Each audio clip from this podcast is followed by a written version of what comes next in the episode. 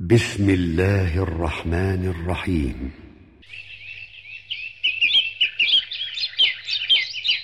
ومن أحسن قولا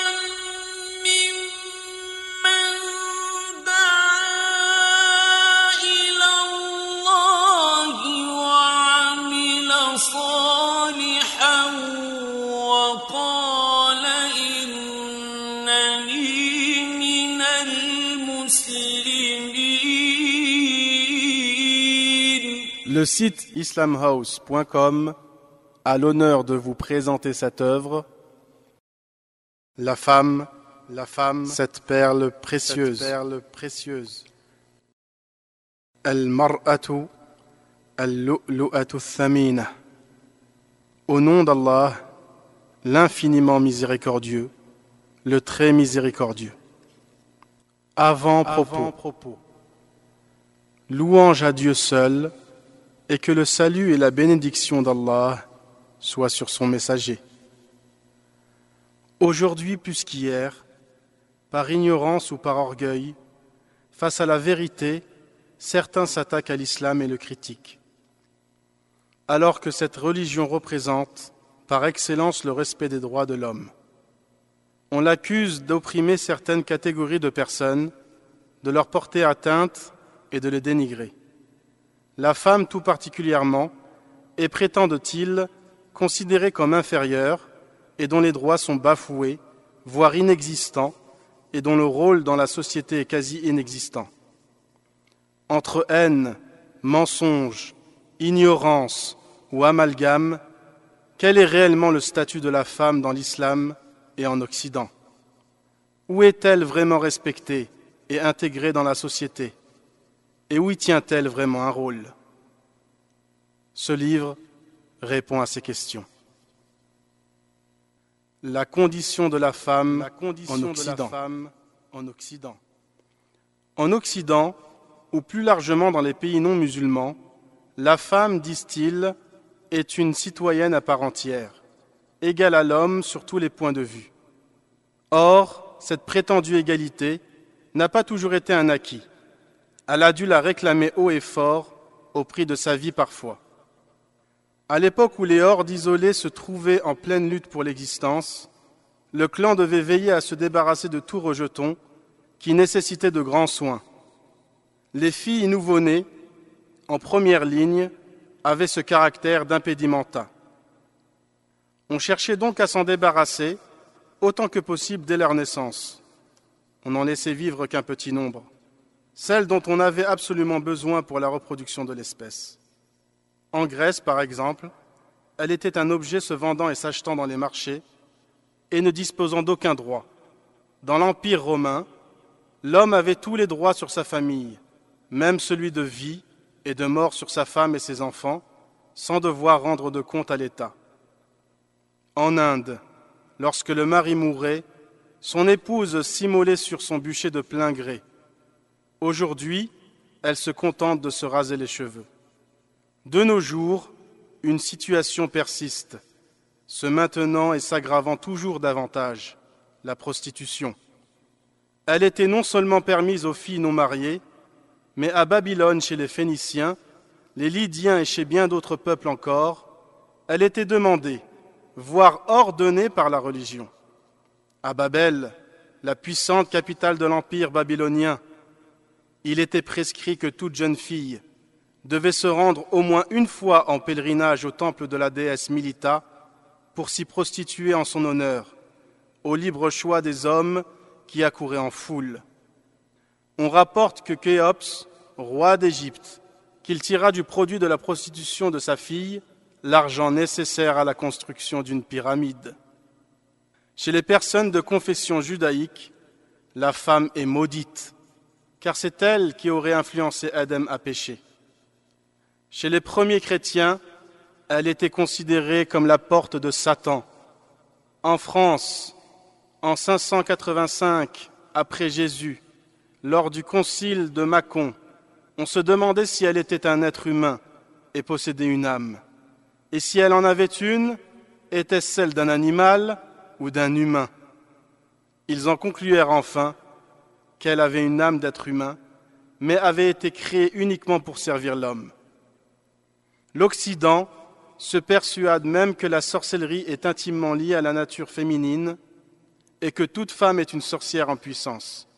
Il disait, pour un sorcier, dix mille sorcières. Les bûchers brûlent surtout à partir du XVe siècle et ne s'éteindront qu'au XVIIe siècle. En France, en 1804, dans le Code napoléonien, la veuve n'a aucun droit dans la succession de son conjoint et si elle désire se remarier, elle est soumise à la décision du conseil de famille. Dans les lois anglaises, elle n'était pas considérée comme citoyenne au siècle dernier, et jusqu'en 1805, l'homme avait le droit de vendre sa femme. En Chine, l'année du cheval et de la femme sont mauvais signes. Dans bien d'autres communautés, la femme connaissait ou connaît encore le même sort, voire pire. Depuis des siècles, elle subit un avilissement certain et ne bénéficie d'aucune reconnaissance, malgré son rôle capital dans la société. Elle est humiliée, méprisée, négligée, réduite à un objet de désir et de procréation. Mais, diront-ils, la femme n'est désormais plus considérée comme telle, elle est désormais respectée, fait partie intégrante de la société, dispose de droits équivalents à l'homme, elle est considérée comme libre et peut travailler dans ce que bon lui semble. Certes, il est vrai que la vision qu'il se faisait de la femme a changé, mais dans quel sens ce changement s'est-il fait? L'émancipation de la femme. de la femme. Elle s'est vraiment confirmée vers la deuxième moitié du XXe siècle, quand la femme a commencé à réclamer ses droits, les mêmes que ceux des hommes, à tous les niveaux. Droit qu'elle obtient petit à petit au fil des années. Parallèlement, sous influence ou pas, naît l'idée de s'épanouir, vivre, revendiquer sa liberté, son indépendance et se détacher des mentalités des anciens naquis. La femme, donc, obtint sa liberté. Aujourd'hui, elle fait ce qu'elle veut, au nom de la liberté et de l'égalité, dispose des mêmes droits que les hommes, elle est citoyenne, elle existe et le fait savoir. Cependant, cette liberté est-elle vraiment une liberté comme on l'entend, ou est-ce plutôt du libertinage? Comme on pourrait également se demander si l'émancipation de la femme n'est-elle pas en réalité une belle expression qui dissimule, pour celui qui réfléchit, l'exploitation de la femme? Ces beaux discours n'ont en effet pas leur place ici. Ce sont en réalité que des caches-misères.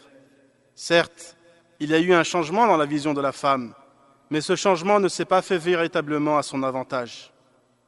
De nos jours, il suffit d'ouvrir les yeux pour voir que la femme n'est toujours pas respectée. Même s'ils veulent le faire croire, il est vrai qu'elle a acquis une liberté, mais c'est une liberté totale, exemptée de principes, de valeurs, de pudeur ou d'honneur. Elle est passée d'un extrême à un autre, d'une absence de liberté à une liberté sans limite aux fruits amers. Il voudrait faire croire, et malheureusement beaucoup y ont cru, qu'elle serait complètement l'égale de l'homme en tout point, et aurait les mêmes droits que lui, alors que curieusement, certaines inégalités entre les deux sexes persistent. Pour eux, s'épanouir signifierait l'absence de tabou. Une femme sera femme que si elle n'a pas de règles de conduite, on la pousse à s'habiller de façon très indécente dans la rue, en prétendant que c'est cela une femme épanouie et bien dans sa peau. Ils répandent la mixité partout, ce qui a pour résultat l'expansion de la perversité, des problèmes conjugaux et de graves atteintes au respect de la personne. Mais aussi la multiplication des rapports avant le mariage, qui conduit à une grossesse pénible, car non voulue, et à l'accroissement préoccupant d'enfants illégitimes. La plupart des avortements sont la conséquence de tout cela. De 2000 à 2010, en France métropolitaine, on recense plus de 200 000 avortements par an. On constate même la multiplication d'actes immoraux, tels que le viol, dont le nombre déclaré en 2001 a atteint le chiffre de 9 574, et on suppose que ceux qui ont été perpétrés, sans être ébrutés, seraient de 4 à 6 fois supérieurs. Désormais, elle est considérée comme un objet de puissance et un passe-temps. ballotté d'un homme à un autre. On s'en débarrasse une fois rassasié, sans se soucier de son devenir et de son honneur. Pour bien réussir sans obstacle dans sa vie professionnelle, il faut qu'elle soit ouverte à toute proposition. Le grand savant Ibn Qayyim a dit à propos de la mixité Il n'y a aucun doute que la mixité est l'origine de tout mot et de toute calamité. C'est aussi l'une des plus grandes causes du châtiment d'Allah sur une communauté. Tout comme elle fait partie des causes de la perversion, qu'elle soit générale ou spécifique. La mixité entre hommes et femmes est la cause de la multiplication de la perversité, de la fornication, de la mort et des épidémies. En 2003, 30 000 personnes vivaient avec le sida en France, où l'on estime à 100 000 le nombre de séropositifs. 7 000 personnes ont découvert leur séroposité en 2004 contre 6 000 en 2003, selon les chiffres communiqués par l'Institut de veille sanitaire. La femme est aussi un très bon argument de vente. En effet, pour convaincre la clientèle d'acheter, il suffit de mettre une femme séduisante à côté du produit. À l'instar des demoiselles du juste prix, on la dénude chaque fois que l'occasion se présente pour la campagne d'un gel douche ou encore pour la promotion d'une voiture. Il n'y a pas une émission de télévision qui n'ait ses collections de nunuches dévêtues, prêtes à rire à toutes sortes de blagues malencontreuses à leur sujet, provenant de la junte masculine, curieusement très satisfaite. Elle possède souvent des postes en contact avec la clientèle, comme secrétaire, vendeuse ou encore caissière, tout en l'incitant à porter des vêtements toujours plus impudiques dans le but de mieux attirer. Si elle ne le fait pas, on cherchera des femmes beaucoup plus dociles. Avant qu'elles soient reconnues comme ayant du talent dans quelque domaine que ce soit, il faut d'abord qu'elles soient belles, qu'elles le montrent et qu'elles jouent de tout son charme. En réalité, elle n'a acquis aucune liberté dans le vrai sens du terme, mais a plutôt perdu sa dignité, son humanité et sa nature première.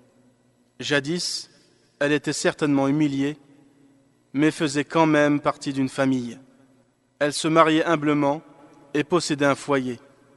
L'humiliation et le vice n'étaient pas apparents. Aujourd'hui, elle reste toujours humiliée, mais d'une autre manière. Elle est réduite à un objet de fantasme et de convoitises avec lesquelles on passe un peu de bon temps, puis on l'oublie. La cellule familiale est quasi inexistante, fragilisant ainsi toute la société, car son rôle est primordial. Depuis cette pseudo-liberté, les vices n'ont fait qu'accroître.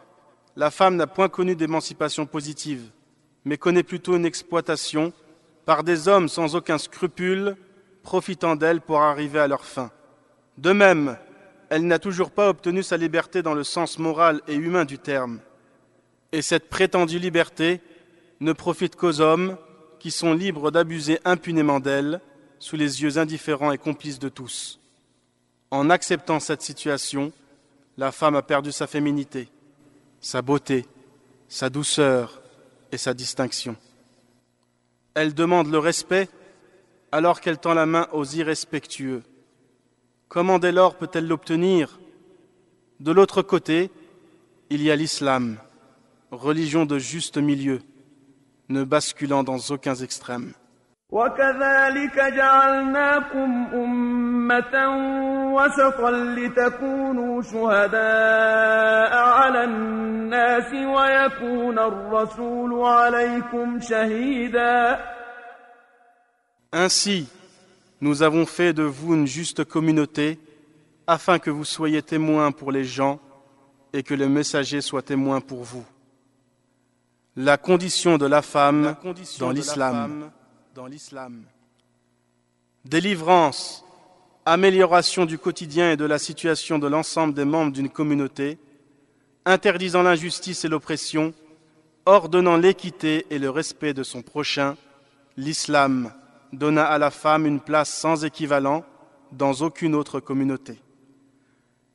L'islam a reconnu à la femme des capacités et des droits inconditionnels dans toute gestion d'ordre civil, économique ou personnel.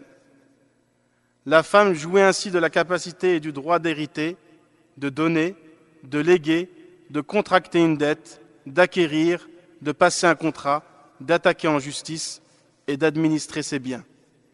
Elle a aussi le droit de choisir librement son mari, de se remarier après avoir divorcé ou être devenue veuve. Ce dernier droit n'a été reconnu à la femme occidentale que bien tardivement.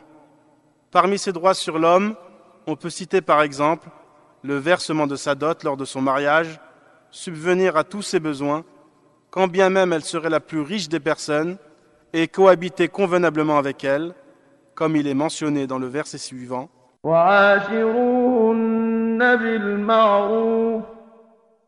Et cohabiter avec elle convenablement. Et le messager de Dieu, sallallahu alayhi wa sallam, a dit Le meilleur d'entre vous est celui qui est le meilleur avec les femmes. Elle n'est pas obligée de travailler.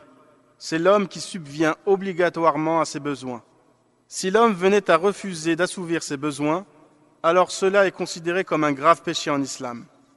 Par ailleurs, si celle-ci venait à travailler, son argent lui appartiendrait complètement et l'homme n'aurait aucun droit dessus. Quant à la double part reconnue à l'homme dans l'héritage, qui est souvent critiquée par les Occidentaux, elle s'explique par les obligations exceptionnelles auxquelles le musulman est astreint, alors que l'exemption de la femme musulmane est totale. Ses dépenses envers son mari ou ses enfants sont purement volontaires, et ceci quel que soit son degré d'opulence. De même, chez les Arabes avant l'islam, elle n'était pas mieux considérée qu'ailleurs. Donner naissance à une fille était à l'époque considéré comme une calamité. Donc pour s'en débarrasser, certains enterraient leur fille vivante, comme il a été critiqué dans le Coran. وإذا بشر أحدهم بالأنثى ظل وجهه مسودا وهو كظيم يتوارى من القوم من سوء ما بشر به أيمسكه على هون أم يدسه في التراب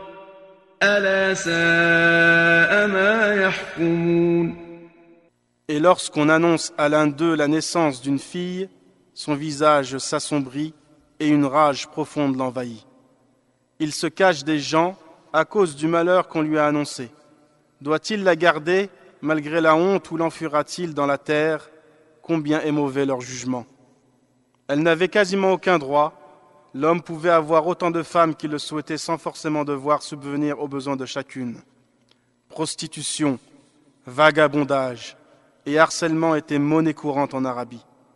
L'islam, quant à lui, a réglementé certaines coutumes païennes, telles la polygamie qu'il légiféra. Mais il établit pour le polygame des conditions tellement rigoureuses que le champ de cette pratique se trouva relativement rétréci.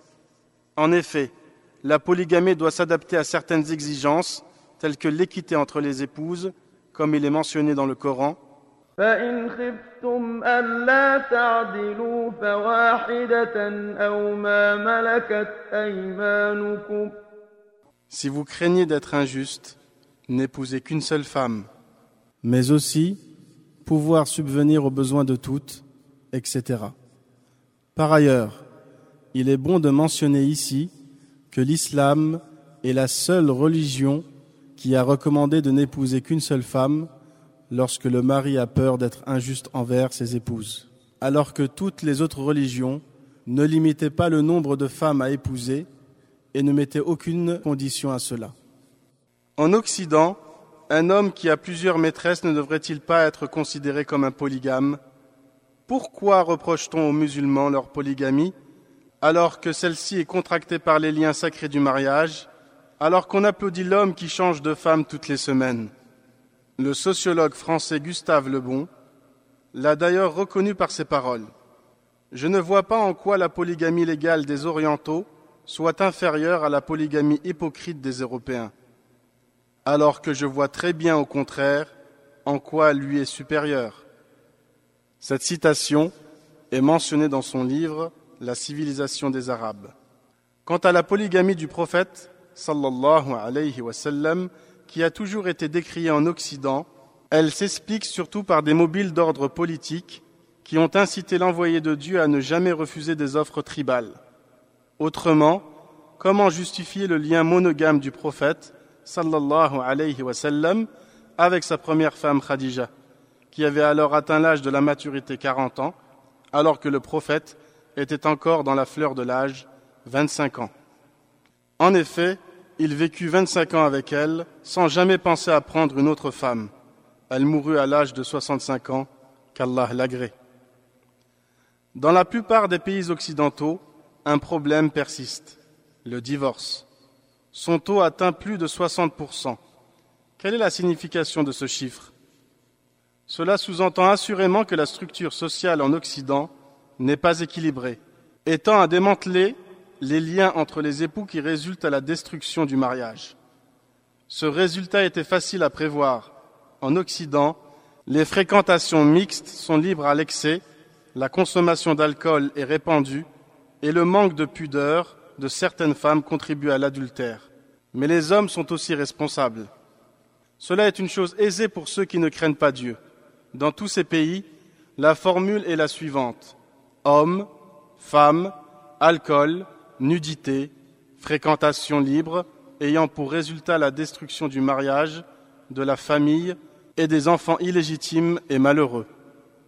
C'est pour toutes ces raisons que l'islam interdit les fréquentations libres, prône l'interdiction de l'alcool et la préservation de la pudeur, ayant pour résultat la protection du mariage, de la cellule familiale et des enfants légitimes et heureux. Le sociologue français Gustave Lebon l'a également reconnu par ses paroles. Dans son livre La civilisation des Arabes, il dit La situation légale de la femme mariée, telle qu'elle est réglée par le Coran et ses commentateurs, est bien plus avantageuse que celle de la femme européenne. Avec l'islam, la femme retrouva sa dignité, son honneur et son humanité. Elle existe vraiment, tient un rôle concret et indispensable au maintien de la société. La femme dans l'islam est lumière, pudeur, bon comportement, chasteté, pureté, beauté, honneur. Chez elle, avec son mari et ses enfants, elle est servie, honorée, chérie, respectée, préservée et aimée. Elle a été créée à partir de la côte de l'homme, les rendant ainsi inséparables, se complétant et dépendant l'un de l'autre. Allah dit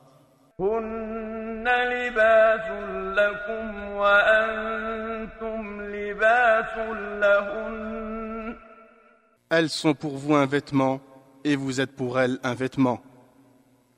Et le fait qu'ils soient de la même origine, comme l'a dit le prophète sallallahu alayhi wasallam), les femmes sont les consoeurs des hommes augmente ainsi le sentiment d'unité et les rapproche par un lien d'interdépendance inaltérable. Il doit donc prendre soin d'elle comme de sa propre personne, car elle est une partie de lui-même. Allah dit ومن آياته أن خلق لكم من أنفسكم أزواجا لتسكنوا إليها وجعل بينكم مودة ورحمة إن في ذلك لآيات لقوم يتفكرون. Parmi ces signes, il a créé de vous pour vous des épouses pour que vous viviez en tranquillité avec elles, et il a mis entre vous de l'affection et de la bonté. Il y a en cela des preuves pour des gens qui réfléchissent. Et comme le mentionne un hadith, veuillez du bien aux femmes. Quelle que soit sa situation, qu'elle soit épouse, fille ou mère, il a été ordonné à l'homme de bien se comporter avec la femme. Faire le contraire est donc une désobéissance et passible d'un châtiment divin. Le prophète, sallallahu alayhi wa sallam, a en effet dit Le croyant qui a la foi la plus parfaite est celui qui a le meilleur comportement. Les meilleurs d'entre vous sont les meilleurs avec leurs femmes. L'homme marié doit chérir sa femme, bien lui parler, patienter sur ses défauts, lui apprendre sa religion. S'il divorce, il doit lui verser une pension et la loger d'une durée de trois menstrues, avant qu'elle ne puisse se remarier, comme il est dit dans le Coran. أسكنوهن من حيث سكنتم من وجدكم ولا تضاروهن عليهن لتضيقوا عليهن وإن كن أولات حمل فأنفقوا عليهن حتى يضعن حملهن فإن أرضعن لكم فآتوهن أجورهن وأتمروا بينكم بمعروف Et faites que ces femmes habitent où vous habitez, et suivant vos moyens. Et ne cherchez pas à leur nuire en les contraignant à vivre à l'étroit. Et si elles sont enceintes, pourvoyez à leurs besoins, jusqu'à ce qu'elles aient accouché. Puis, si elles allaitent l'enfant né de vous, donnez-leur un salaire, et concertez-vous à ce sujet de façon convenable. S'il a des filles, qu'ils leur apprennent leur religion, les éduquent comme il se doit, ne les oppriment pas, et elles seront pour lui un accès au paradis, comme il est mentionné dans le hadith suivant. Celui qui a une fille ne l'accable pas, ne la blâme pas, ne fait pas de différence entre elle et son fils. Dieu le fera entrer au paradis.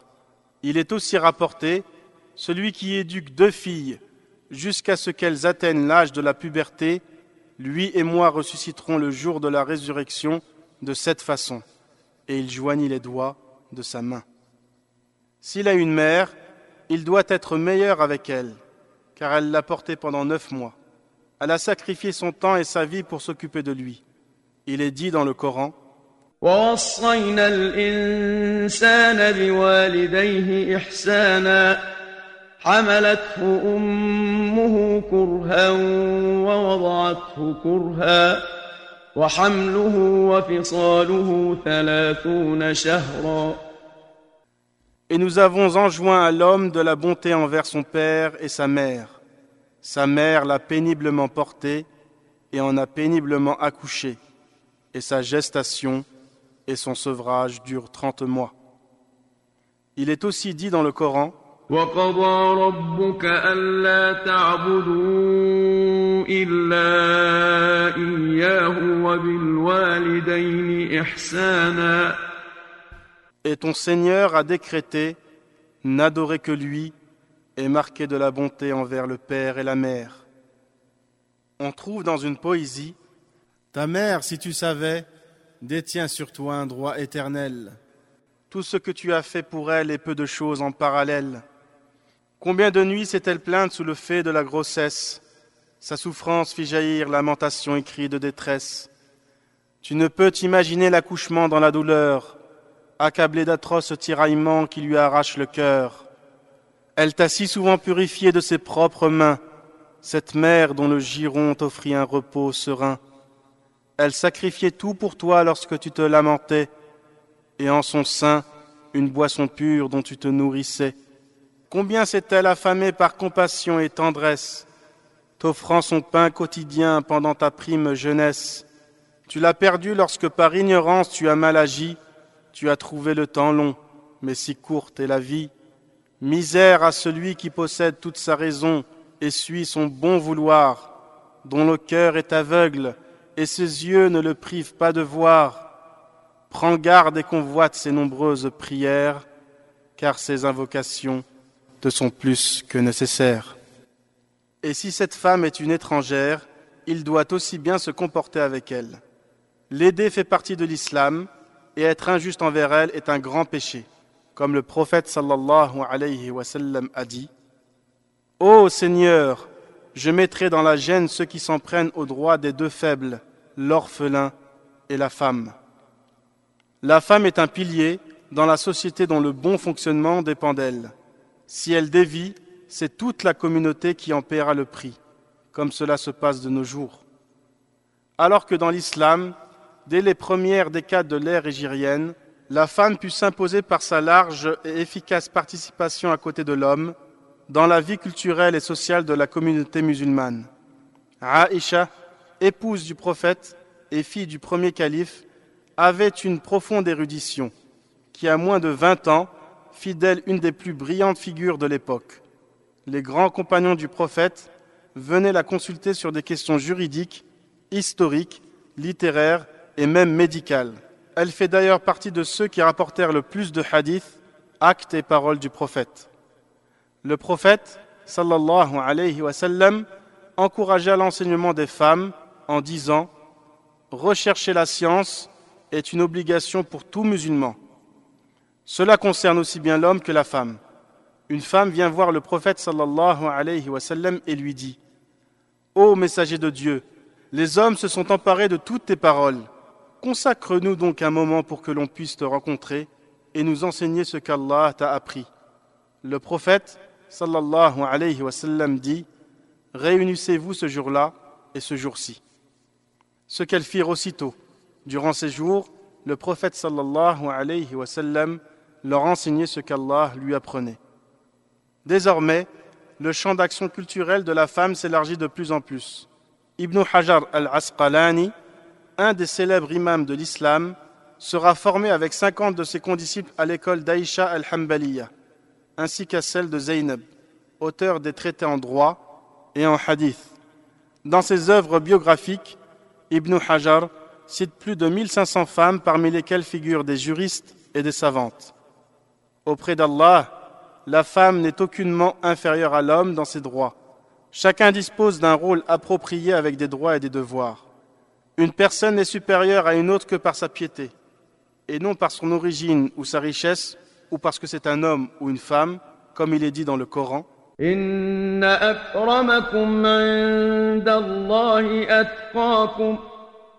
Certes, le plus noble d'entre vous auprès d'Allah est le plus pieux. Allah est certes omniscient et grand connaisseur. Le messager de Dieu, sallallahu alayhi wa sallam, dit également Ô vous les gens, votre Seigneur est unique et votre Père est unique. Vous descendez tous d'Adam et Adam provient de la terre. Assurément, le plus noble d'entre vous auprès d'Allah est le plus pieux et l'arabe n'a pas plus de mérite que le non-arabe, sauf s'il se distingue par la piété. En somme, on peut se rendre compte que la femme n'est pas opprimée en islam et ceux qui prétendent le contraire sont soit des adversaires de la religion, moyennant la ruse et le mensonge pour en éloigner les gens, ou soit ce sont des ignorants qui suivent aveuglément et croient tout ce qui se dit, sans prendre la peine de vérifier ces informations. Par ailleurs, alors que l'islam nous inculque le bon comportement avec les femmes, certains musulmans n'agissent pas comme il convient. Bien que l'islam désavoue leurs attitudes, leur comportement contribue malheureusement à souiller cette religion faire fuir les gens et créer par la même occasion des amalgames. Le prophète, sallallahu alayhi wa sallam, est la meilleure des créatures et un exemple pour tous. Il avait un comportement inégalable avec ses femmes. Il était doux, clément envers elles, il demandait leur avis, les aidait dans les tâches ménagères, plaisantait avec elles, ne levait pas la voix sur elles et ne les frappait pas. Il est un modèle pour tous.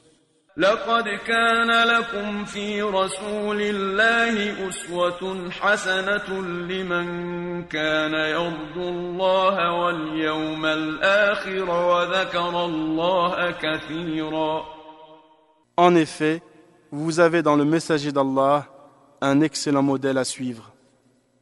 Il n'y a qu'un islam. Son enseignement se fait à travers le Coran et la Sunna qui est la traduction du prophète, et non pas par les gens.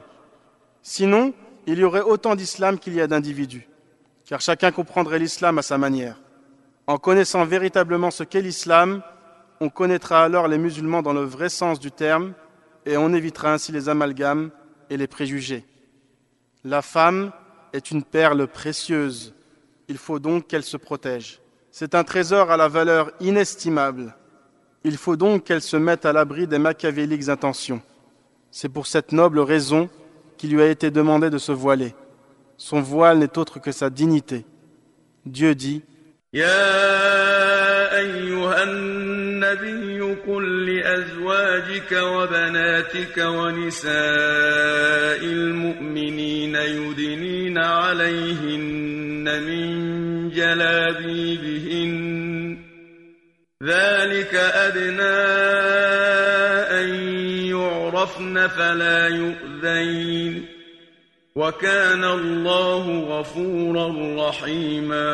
Ô prophète, dis à tes épouses, à tes filles et aux femmes des croyants de ramener sur elles leur grand voile.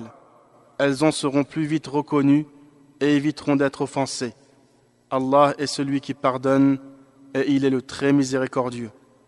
Le voile permet à la femme de se protéger des turpitudes, d'être respectée et de préserver ainsi son honneur et sa pudeur. De même, Dieu dit وقرن في بيوتكن ولا تبرجن تبرج الجاهلية الأولى Restez dans vos foyers et ne vous exhibez pas à la manière des femmes d'avant l'islam. Dieu a conseillé aux femmes du prophète de rester chez elles, et cela est valable pour toutes les autres femmes. Mais cela ne signifie pas qu'elles doivent être emprisonnées chez elles à longueur de journée. Dans toute chose, il y a un juste milieu. En effet, le prophète sallallahu alayhi wa sallam n'enfermait pas la femme à la maison comme ils prétendent. Au contraire, il lui a permis de sortir lorsqu'elle avait des choses à faire, mais aussi pour rendre visite à ses proches et ses amis, pour rendre visite aux malades, etc. Il lui a permis également d'aller à la mosquée en disant N'empêchez pas les femmes d'aller aux mosquées. De plus, le prophète sallallahu alayhi wa sallam aimait la compagnie de sa femme lors des invitations et les refusait si jamais l'inviteur n'admettait pas sa femme avec lui. D'après Anas, qu'Allah l'agrée, qui raconte que le prophète alayhi wa sallam avait un voisin persan, connu pour ses mets délicieux.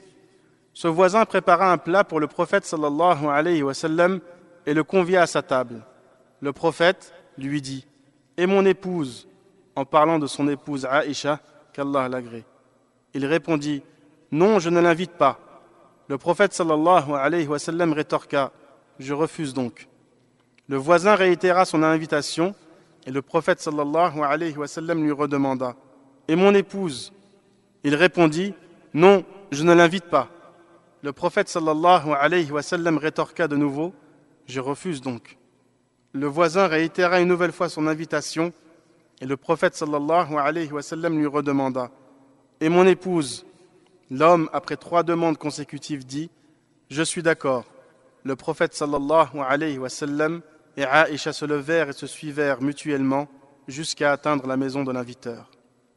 La véritable définition de la femme, de la liberté et du respect se trouve dans l'islam. La femme ne sera reconnue comme femme que si elle suit ce qui lui aura été demandé. Dans ce cas, elle gagnera le respect ici-bas et le paradis dans l'au-delà. Dieu dit إن المسلمين والمسلمات والمؤمنين والمؤمنات والقانتين والقانتات والصادقين والصادقات والصابرين والصابرات والخاشعين والخاشعين والخاشعات والمتصدقين والمتصدقات والصائمين والصائمات والحافظين فروجهم ۖ والحافظين فروجهم والحافظات والذاكرين الله كثيرا والذاكرات أعد الله لهم مغفرة وأجرا عظيما Les musulmans et les musulmanes, croyants et croyantes, obéissants et obéissantes, loyaux et loyales, ceux et celles qui endurent avec patience, ceux et celles qui se montrent humbles, ceux et celles qui donnent l'aumône, ceux et celles qui jeûnent, ceux et celles qui préservent leur chasteté, et ceux et celles qui se remémorent souvent Dieu, à tous Dieu a préparé un pardon et une énorme récompense. Le prophète sallallahu alayhi wa a dit à cet effet Si la femme prie ses cinq prières, jeûne son mois, préserve sa chasteté, écoute son mari, elle entrera au paradis par la porte qu'elle souhaite. Bernée par une idéologie qui prétend l'émanciper, mais en réalité la dévalorise, la femme doit se remettre en question. Suis-je réellement respecté et honoré? Des personnes tardent qu'ils ont libéré la femme, mais en l'animalisant ou en l'instrumentalisant. Elle est victime d'une société insidieuse, mais curieusement sans s'en rendre compte l'islam lui a donné sa véritable valeur, une position de respect et des droits sans équivalent. Se comporter avec la femme comme l'Occident veut reviendraient à répandre le chaos et l'immoralité qui serait à leur tour banalisée sur terre, comme le montre déjà l'actualité. Se comporter avec la femme comme le veut l'islam, donc comme Dieu le veut, créateur, législateur des lois sages, aura pour conséquence logique l'harmonie de la société, la sérénité et le bonheur. Ce texte a été écrit par l'association aux sources de l'islam www.sourceislam.com www.fatawaislam.com www.téléislam.com Cette œuvre est désormais à votre disposition. Après l'avoir mise en pratique, propagez-la.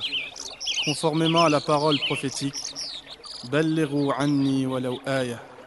Transmettez de ma part, ne serait-ce qu'un verset. Votre site islamhouse.com L'islam à la portée de tous.